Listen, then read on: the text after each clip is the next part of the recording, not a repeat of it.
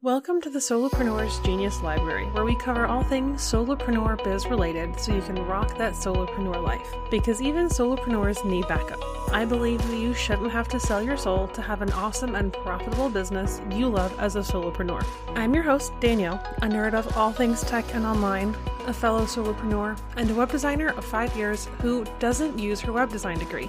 On this show, I discuss web design, email lists, digital products and course creation, entrepreneur life, productivity, and organization. Join me every week as I provide real, honest, and actionable answers to your questions so that you can thrive as a solopreneur. I'm so glad you're here with me. This week's episode is all about four tips to build a lead magnet when you have no idea what to do. So we all hear, you know, the, the the expression the money's in the list and build your email list and you know, you don't own the social media platforms but you own your email list. But sometimes putting it into practice and actually doing that is one of the hardest things. And on top of that, one of the other hardest things is actually building out your email list. Figuring out that lead magnet, figuring out what to do, and it makes it so darn hard sometimes because sometimes we get so in our head and so wrapped up in trying to fix too big of a problem that it ends up ruining the lead magnet. It ends up making things harder. It ends up not really resonating with our audience. So, these are my four tips to help you make a lead magnet when you've got no idea what to do, you can't figure out what to make, you're struggling, you're torn, or you feel like nothing will work. So, tip number one check out what others in your niche are doing. And I'm not saying by any means to go copy them, but sometimes seeing what others in your niche or a niche adjacent, something that complements your business, but that isn't exactly what you do, can help spark an idea of what you can make to make it something simple to solve that one little problem with your lead magnet, your freebie, whatever your preferred term is. So, by all means, do not copy the competition. That is not what that is intended to do. It's intended to kind of help get your wheels turning. Maybe you're like, okay, I kind of see where you're going, but I do it this way. You know, put your own unique spin on it, make it yours. Whatever it is you do, make it yours. So, tip number th- two is to put yourself in their shoes.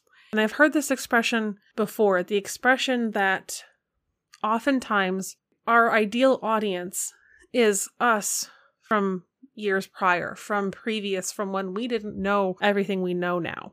So, knowing that oftentimes you are your ideal reader, think about where you were way back whenever you started. So maybe you're a health coach or maybe you're a lifestyle coach. Think back to where you were and what got you into what you're doing now, what you started to learn and do, and what was the first problem they faced.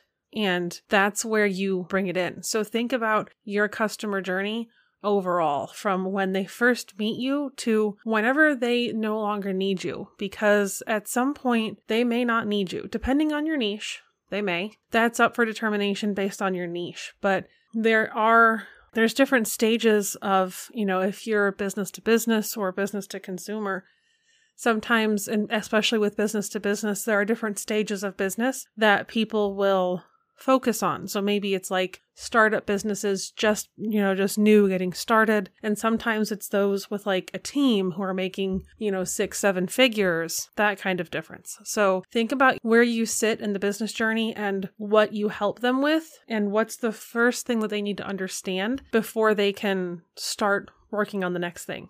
So, putting yourself in their shoes, trying to remember where you were and what would have helped you when you really first started can give you some ideas. My third thing, I'm not going to tell you here to go emailing your list and find out what, you know, what what they want to learn because chances are if you're struggling to figure out what to make for a lead magnet, you very likely have little to no list. So, in that regard, do some market research. This can look like a couple things. So, one of the ways I started this is go into Facebook groups and I cannot recommend enough as you do this market research that you do face to face Zoom interviews 10, 15 minutes long. You could offer to give them a 15 minute strategy session on something, or you could tell them that they'll be entered into a giveaway for an hour strategy session for one person who does it. That like you're giving away one strategy session. Sometimes just really explaining very nicely where you're at, why you're doing this market research, and how helpful it can be to you can get some people on that train. I would say five to 10. If you're really, really against doing an in person thing, I would recommend